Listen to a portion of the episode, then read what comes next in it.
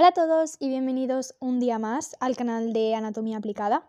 Yo sé que todos estabais esperando esa musiquita de esa serie infantil, que significa que este episodio del podcast lo voy a dar yo. Soy Eva María Sánchez de Primero V y hoy vengo con un tema que desde mi punto de vista es muy interesante y espero que a todos os entusiasme lo mismo que me entusiasma a mí. Así que pues nada, os dejo con el podcast y espero que os guste mucho.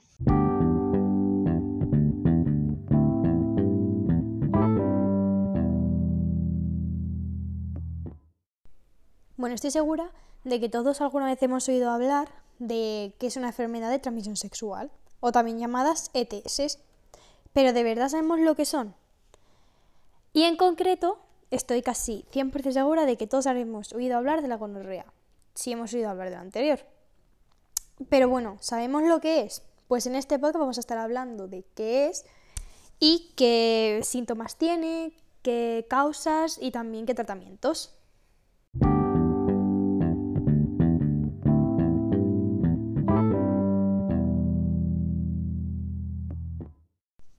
Las enfermedades de transmisión sexual o ETS son enfermedades que pasan de una persona a otra a través del contacto sexual.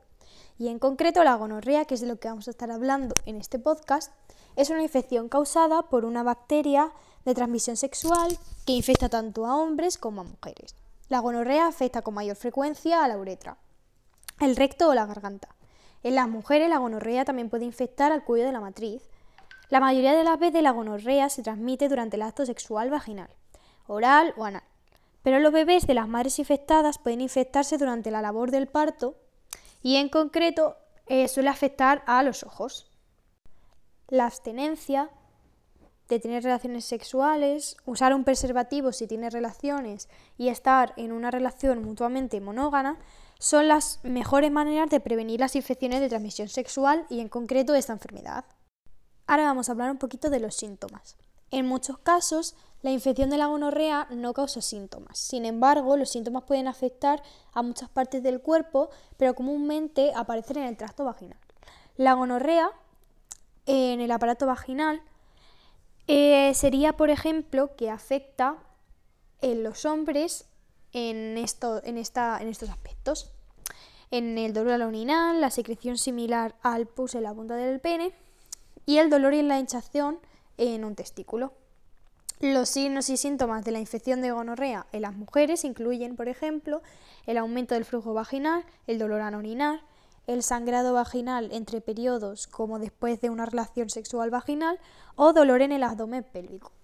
También, como ya he dicho antes, la gonorrea puede afectar a otras partes del cuerpo, como por ejemplo en el recto.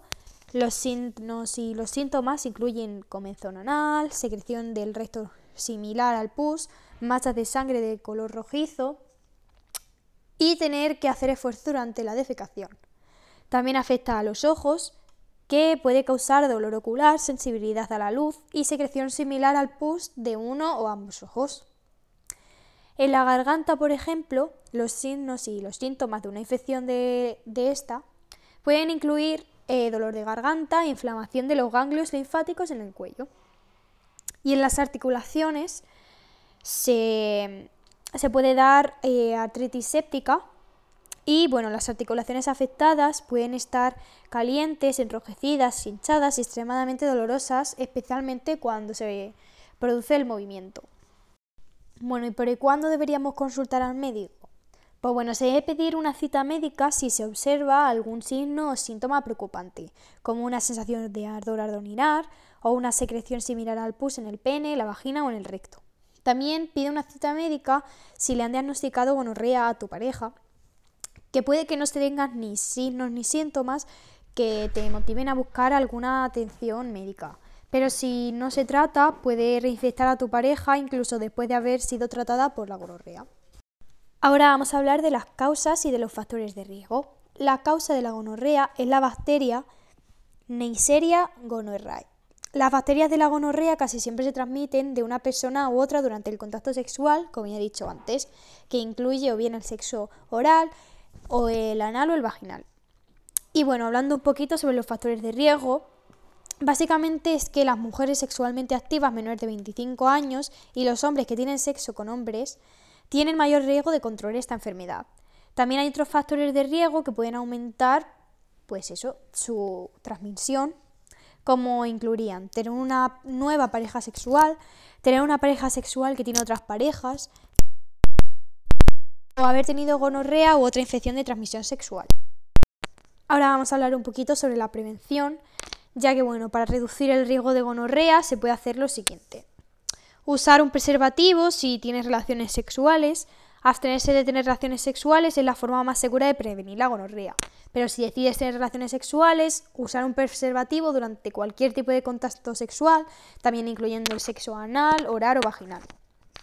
También limitar el número de parejas sexuales, eh, ya que estar en una relación monógama en la que ninguna de las dos personas tiene relaciones sexuales con otra persona puede reducir bastante el riesgo. También asegurarse de que tú y tu pareja se hagan la prueba de infecciones de transmisión sexual. Y bueno, también no tener relaciones sexuales con alguien que eh, parezca tener una, infección de transmisión sexual. Ya que si tu pareja tiene signos o síntomas de, de, alguna de estas infecciones o enfermedades, como sería el ardor al orinar, o una erupción, o una llaga genital, pues obviamente no tengas relaciones sexuales con esa persona.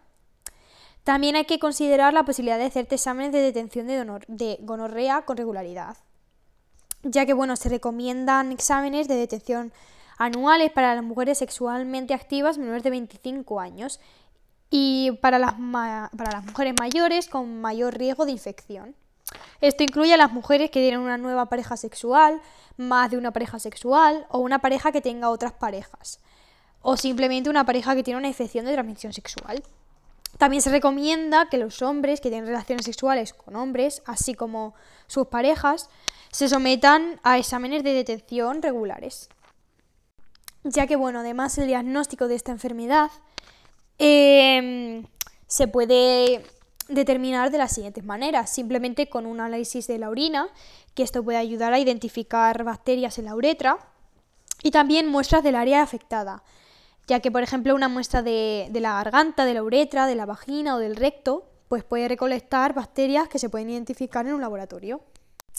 Y ahora paso a hablar del tratamiento, ya que el tratamiento de la gonorrea en adultos se trata con antibióticos, debido a las cepas emergentes de, bueno, de la bacteria de la gonorrea, que es resistente a otros medicamentos. Estos antibióticos pueden ser administrados pues o bien por inyección o bien, con, o bien por vía oral. También hay un tratamiento de gonorrea para parejas, ya que si tu pareja, bueno, si una persona tiene gonorrea, su pareja también debería someterse a pruebas y a tratamientos. Por lo tanto, em, por más que no tenga síntomas, o sea, ni síntomas ni signos. Por lo que la pareja eh, recibe el mismo tratamiento pues, que la persona que esté infectada. Aun si no se ha recibido el tratamiento para la gonorrea, una pareja que no recibe tratamiento puede volver a contagiarse. También hay un tratamiento para la gonorrea de los bebés, que bueno, básicamente pueden tratarse también con antibióticos.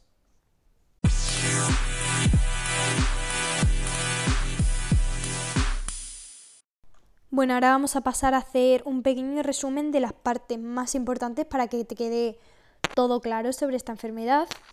Y bueno, básicamente que los síntomas pueden aparecer tanto en la zona genital como en las articulaciones. Y bueno, que básicamente si se tiene, por ejemplo, dolor al orinar o hinchazón en cualquier parte de, de la zona reproductora, o se ve cualquier cambio en este aspecto, pues simplemente hay que consultar al médico y que sí em, y que se debería someter a unas diferentes pruebas de enfermedades de transmisión sexual. Y sobre todo que la gonorrea también puede tratarse con antibióticos. Y que para prevenirla, además de la abstención, pues como ya he dicho antes, sobre todo el uso de preservativos en todos los tipos de relaciones sexuales que se mantengan.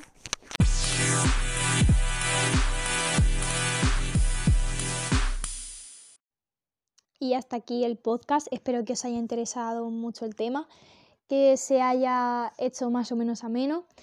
Y bueno, nos vemos en el siguiente.